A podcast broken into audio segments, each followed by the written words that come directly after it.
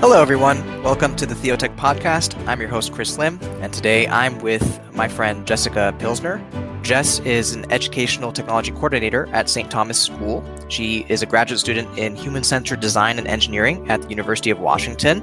And after starting a teaching career in the Lutheran school system, she's always been fascinated by how God uses everyone's unique gifts and careers to serve Him. She's currently the coordinator of Seattle EdTech, meetup, and she brings together the edtech community in Seattle. But I'm interviewing her especially because Jess is the organizer for Code for the Kingdom virtual hackathon in 2021, coming up this March 19th, which we're going to include a link to the Eventbrite so you can register and share with any other people who have a vision for what the future of church could be like when we have the digital transformation that we're undergoing kind of complete. Jess, thank you for joining us on the podcast. Oh, thanks for having me. Could you go ahead and share a little bit of your background with Code for the Kingdom, how you got connected to the movement, and how you got inspired to lead uh, a hackathon? Yeah, Code for the Kingdom was actually my first hackathon. I believe it was two years ago. And I had just embarked on a new journey of starting to study technology more directly. I'd come into technology through teaching and really getting into project based learning and learning how technology could support that. And I became fascinated by usability and ended up deciding to actually study that directly. Code for the Kingdom came up, I think, somewhere on meetups. I'm like, wow, there are Christians who are getting together to use their gifts for Christ. I'm like, well, I don't know if I quite am there yet, but I think I have skills that I can contribute.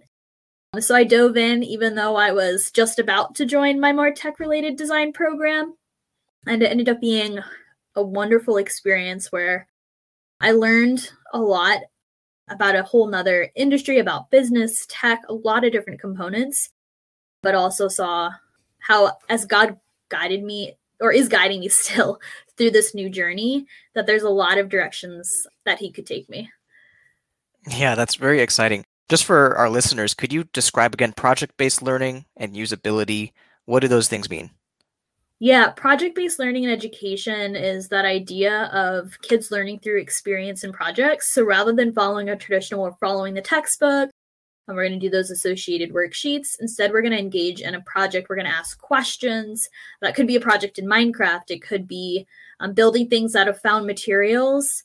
It's building and creating and exploring rather than just sitting and memorizing in a more traditional sense. Mm-hmm. And technology allowed me as a teacher to have different projects going on. So it could be really targeted to. I have a group that loves writing and they can really express their history knowledge best through writing a fun narrative story.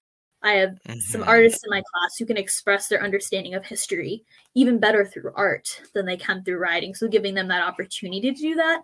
And that can be quite difficult to coordinate. And technology makes that easier but still it takes a lot of time to do that and part of that has to do with the number of clicks and how technology is organized and that would be that usability side of how do we make technology usable so whatever the thing that needs to be done can get done quickly efficiently in a way that both the teacher and the students understand how to do. So that would be that usability component.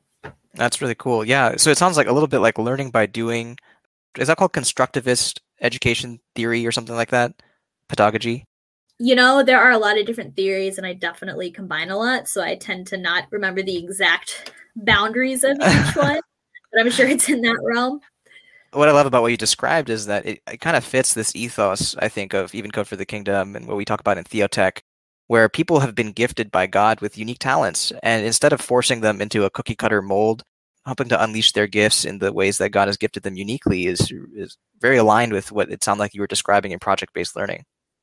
Yeah, I've not made that connection that way, but I think you're definitely right. I know in my studying to be a teacher, I studied Lutheran education specifically. So we spent a lot of time thinking about okay, how does my role as a teacher align, whether I'm teaching in a Christian school or not? How does that career match? How do I help my students see how their passions align to serve God? And now I'm in a place where, okay, God's changing my career up a little bit. Mm-hmm how does God fit into that? And then acknowledging, like, okay, I might be working towards a user experience role, maybe, but also recognizing that I can see the places where God in my life has led me down very specific trails that He's infinitely more creative mm. than I am. So while I'm very intentionally moving in a direction, gaining skills, I know that he's infinitely more creative than I am. So I'm just as excited for the next few years of my life mm-hmm. To see what happens because I know he's going to lead me down some pretty cool things. By, Can you share that story of that pivot from being a teacher to entering ed tech and, and all that you're doing now? How did God lead you yeah, in that? Definitely. And I definitely don't know if leading leaving teaching is part of the plan yet. We'll see. But actually, I can take my God trail to teaching all the way back to high school. Mm. And that's when I started studying to be a teacher. We had a program in my high school, and we had to choose some colleges to do research on. We had to pick a private school. I had a plan for myself where I was going to go to this local community college, save money, then go to the bigger campus. They had a good education program. And I picked a private school. I chose Concordia University, Wisconsin, because I'd heard of it at church and my grandma lives in Wisconsin. Started researching, like, oh, you can get a Lutheran teaching degree huh, that's interesting. I like learning about God. That could be cool. Visited the school. I'm like, oh, you guys are actually doing forward thinking things. This is interesting. So ended up going there. Not my plan at all. Mm. And then mm. my plan was still to like, all right, I'm going to be a Christian teacher in a public school like I grew up in, be a light. Forgot to pray to God about that plan. It sounded great. Did not pray to God. Turned down scholarship for Lutheran school teachers. That's how much I wasn't listening to God.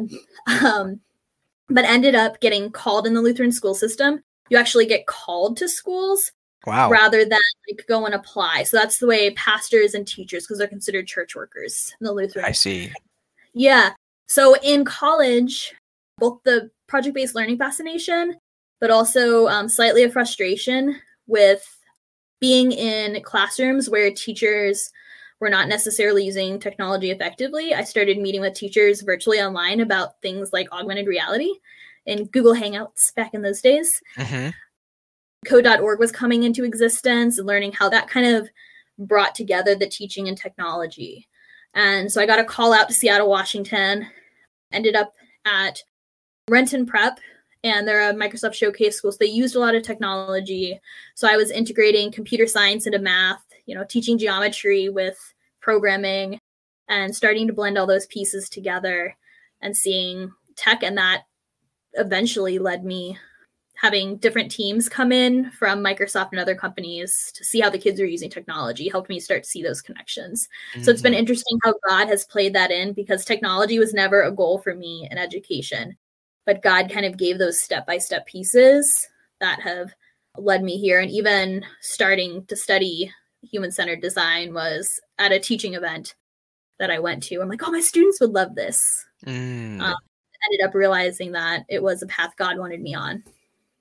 Can you tell me a little bit more about that Lutheran theology that the teachers in schools are actually considered a called role? I'm curious, uh, coming from yeah. just Presbyterian theology or just in general Reformed, believing that God is glorified in every vocation and that there's a, a sacredness to it, a dignity to it does the Lutheran Church also do that for other vocations, mm-hmm. like being a software engineer or being an entrepreneur or a business owner? Um, yeah, the vocation side is huge. That no matter what your vocation is, be that a career or mother, if you even go back to Martin Luther, he has a lot of quotes really highlighting that whatever the vocation is, that you live for God in that vocation, and that any vocation is just as good as another, whether that's a pastor, a mother, an engineer. But hmm. within the church, the history was for pastors and teachers, the idea was to completely put that calling in God's hands. So even pastors still for their first call, they actually go to um, a service and they're called to a location that they don't know before the service. It used to be the same for teachers, but it's adjusted slightly where we receive calls, interview, and accept to be interviewed. So Renton Church called me and I accepted that call. And the idea is to try to keep the focus on God. I is see. really the intent of it. So even if you aren't a called worker, it's whenever we move into a new vocation that we're really focused in on God. That it's mm-hmm. really God moving us in whatever vocation that we're being called to. That's interesting. I just have a similar story where when I was in college, I had this dream of creating a startup. I was doing my master's degree in machine translation, and my professor was a serial entrepreneur. I asked him what he thought about these ideas that I had. And I remember And I was trying to align it with the kingdom. I was saying, oh, yeah, machine translation can accelerate Bible translation. So we need to build a business that can help fund the researchers to do this kind of work. And I prayed a lot about it. But I remember the day that I talked to my professor after we had done our research project. And he just told me, Chris, I think this would require a lot more money to commercialize. And I think you also should be looking for a job. And I was just really disappointed. And I went to the job fair. And I remember feeling when I handed my resume to the first recruiter, my heart just sank. The dream was dying right before my eyes. And God sent me on a different path. And I remember when I got an offer from Amazon, and everybody in my family was rejoicing. I was feeling guilty because I knew I should be thankful, but I was really not thankful at all. And it took my dad eventually to sit me down and be like, son, I think I get it. This dream you had was like your baby and it died and we're all celebrating. And that's why you feel so sad. And I had to mourn and that really helped me to mourn it. And then my resolve was, well, Lord, okay, my ambition now uh, is not to try to put my feet in two boats. I'm just to I'm just to try to serve you faithfully at Amazon for as long as you want me there. I'm not to try to keep my dream alive or whatever like that and had to come to terms with it. But now obviously I'm doing the Theotech podcast. There's more to my story and this episode's not about me but it's just been amazing kind of what you said that God is the emphasis. God is the one who calls and we can be kind of stubborn, but God has his way with us, gets to us mm-hmm. eventually and then pulls us in ways that we don't expect. Yeah, I definitely can align with that. God as a creator is what has been standing out to me. As I see some of the students that I've had that are older start to get into college, and see where they head and just his immense creativity with our lives.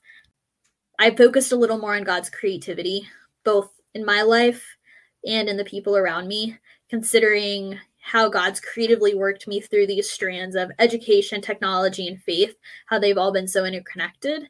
And if I can sit down and I think about other people and mentors that I've known well, how mm-hmm. God pulls things that seem so not related but interweaves them in something so beautiful. And when we slow down and actually pray and think about them, we can start to see how those pieces come into play or reflect back because it's hard to see in that moment. That's me saying, no, I don't need the Lutheran teaching scholarship. I'm not going to teach in a Lutheran school.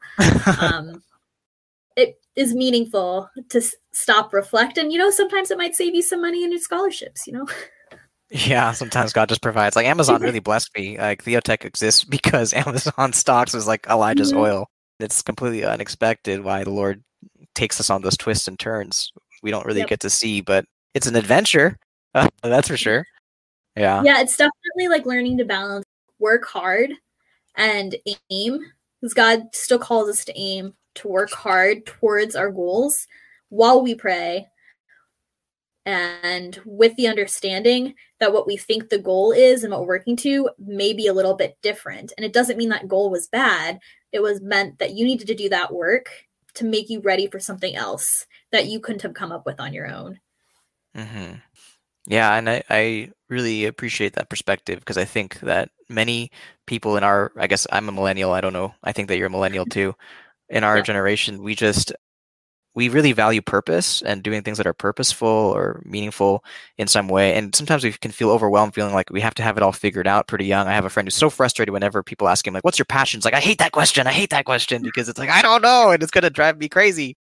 But to realize because God is sovereign and directing our lives, and all the days of our lives have been written in his book before one of them came to be, we can almost trust the author and live the adventure that makes sense out of all the disparate parts that don't they don't always add up. They don't make sense, especially in the moment when things are going against our plans.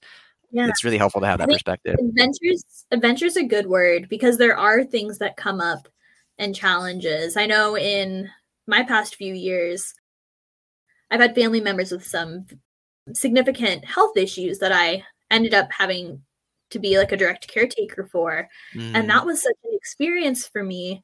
Uh, not only did it teach me God's amazing peace that surpasses understanding. I could talk about that for hours. But also, mm. it gave me a different level of empathy for parents who are caretakers that I didn't have before. And I think it's something that as someone without kids, I can be like, yeah, I'd understand what it's like to have kids and have that additional stress at home. And I still don't understand completely, but having been in that role and having that additional stressor, it's definitely given me a lot more empathy that I think has made me able to better serve others in my church. And that was not something I would have planned for myself.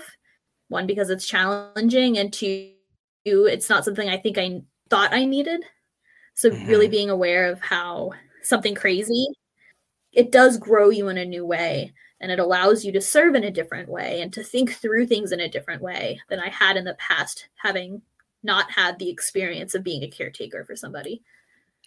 Does that influence your design thinking and usability? Because I think the elderly and people who need mm-hmm. a special care can often be overlooked in technology design. And I'm really curious from a theology of design perspective, how that experience and empathy has even informed the way that you design stuff. Mm, that's a good question. I guess it's interesting because a lot of that experience happened at the same time I began pursuing design specifically. I think it helped me better balance and consider what's most important. Hmm. And that factors design being really focused on what is the goal and how are we achieving it and does it support all of the users that we need i'm trying to connect how that's related so if you have a firm goal that everybody understands you not only design better but you do it in a way that's almost quicker quicker in one way because you're not throwing something up seeing what mm. happens and then redesign it but you get there a little more quickly because everybody's rowing in the same direction. And I think rowing the same direction is really important if you want to reach those who get forgotten. Because if you're so focused in this person's going this way, that person's going that way, um, you can't focus on the fullness of the users you need to because you're talking at different goals. Oh, I see. So this unified goal is something that applies to all users, whether they're young or old or have a disability or an ability. But when the goals are not clear, you're saying that's actually what muddies the design and ends up kind of leaving off people who may not have as much access to technology. Is that is that accurate, or are you saying something else? Um, yeah, I think that's a really good description of a very murky description. Um, when we're rowing in the same direction, we can do better. It's when we have division or we're aiming at different goals that either we overemphasize one thing or miss another. But if we're moving in the same direction, we have more energy, we have more capacity. How's that goal negotiated or decided in a design team? It seems like uh, what happens is that I don't know, I'm talking tech now, but you know, we can have a lot of guys who think that they're very smart big egos, and then it's really hard because of that to get into the same direction, the same goal, and row together. How does that get resolved? I think establishing those foundational goals right at the beginning, and if you start moving away, readdressing them. I mean, controversial, but some people use personas to help bring that mm. back, or even just there's a name for this, but setting your goals for the design. If we're all in agreement on these from the beginning, we can say, hey, that's moving away from this piece. And it sounds simple, but it's really hard. Mm-hmm. It's hard to create those goals and agree on them. And it's hard to hold each other to them as well. But in education, there is cognitive load. So we can only hold so much load at the same time. If we're mm-hmm. having to hold the load of trying to figure out what everybody's thinking, their different goals, moving other ways, then our capacity is limited. But if we're rowing in the same direction, it increases our capacity so mm. that we can be more aware of those other components. This is fascinating for me, and I think that it ties into so many other questions that I have. One of them having to do with Code for the Kingdom, but the other one just having to do with ed tech. And so maybe let's talk ed tech a little bit first. What's something that's really interesting that you're seeing happening in the ed tech space that you think would apply equally well in the church space? Because church does a lot of education and preaching yeah. and teaching and uh, teaching children. Are you seeing innovations in the ed tech space that you feel like, oh, this really needs to be adopted by churches? I don't know if it's technically a trend, but it's something I notice oftentimes people try to design with, all right, I'm going to design a game for education. Okay. And they miss and don't honor what makes a game a game, what makes people love games mm. and those game design principles. They miss that component. The same thing can happen for just a general design, such as a learning management system. Within industry, we have a lot developed. We've done a lot of usability research in industry that can apply into education, but it's not always used. So I think the same in technology for church, not thinking about, okay, what is something related that's used in more of a secular space? Why does it work there? What components of that will also work here rather than trying to build out a whole new usability heuristics just for the church? Because mm-hmm. we do have the same people, the same components. So using our past history, our past creation design heuristics, how do those also apply here? Because we can get stuck, like, I think learning management systems, which are like what grades, students turn in assignments, those types of systems. Yeah. If you look at all of them, they are almost all exactly the same. And teachers hate them, students hate them, parents hate them. It's because of the homework, right? Everybody hates homework and everybody hates grading. Yeah, right. well, if you talk with parents, like especially with COVID, because we've gotten a lot more, they've had to be used. Parents don't understand how to find the assignments, let alone the kids. But nobody's actually said, okay, let's sit down, let's kind of push this to the side. Let's redesign something that actually fits what is working in industry that's kind of similar to this that we mm. can use as a starting ground rather than what was decided however many years ago to create learning management systems mm-hmm. of really reflecting and not getting stuck in the same wheelhouse. Like that's what happens in ed tech is there are so many math games that nobody uses and they're exactly the same. Oh. And the reason they don't work is usually the same. Either the kids aren't actually doing math or they aren't fun. They don't follow game design. Mm-hmm. So same in some of the tools that we use in the church, making sure that we're not falling falling into that same trap of oh, this is how it's always been designed before. This is what it looks like to design for the church. Like this is the church template. I see. We don't have to follow that. I think it's scary maybe because church oftentimes is built on tradition. Culturally speaking, it's scary to let go of those traditions or to know which traditions to keep and which ones to mm-hmm. drop and change. In new times like COVID, where the old ones don't make sense anymore, but we get to create new ones. And mm-hmm. I think that what you described earlier about students and seeing their creative potential is a big part of that because when you are so inspired by what God is doing in people's lives and how God's gifting them, you kind of want them to be creative. You want them to invent new traditions and new ideas, new ways of doing things, rather than mm-hmm. having to hold on to just the way things have always been done. Yeah, I think honoring tradition is still important. So being aware of that too. What you said reminded me of an interesting story when my church first put up big screens to put the words up. Mm. That was a controversial decision. Wow. And you know, our more experienced members were like, we don't want these big TVs in our church. But it actually ended up being that those members with poor eyesight actually loved having the TVs there because it was easier to see mm-hmm. and it became a staple that everyone appreciated. And it's just a change and it's different. I think that's one of the advantages that tech has, I guess, in something as challenging as COVID 19 has been on churches, mm-hmm. that it has forced some changes, some good, some not so good. Mm-hmm. But paying attention to what has worked so that it can be developed into something that is, is strong as we work out of pandemic times mm-hmm. to keep growing community.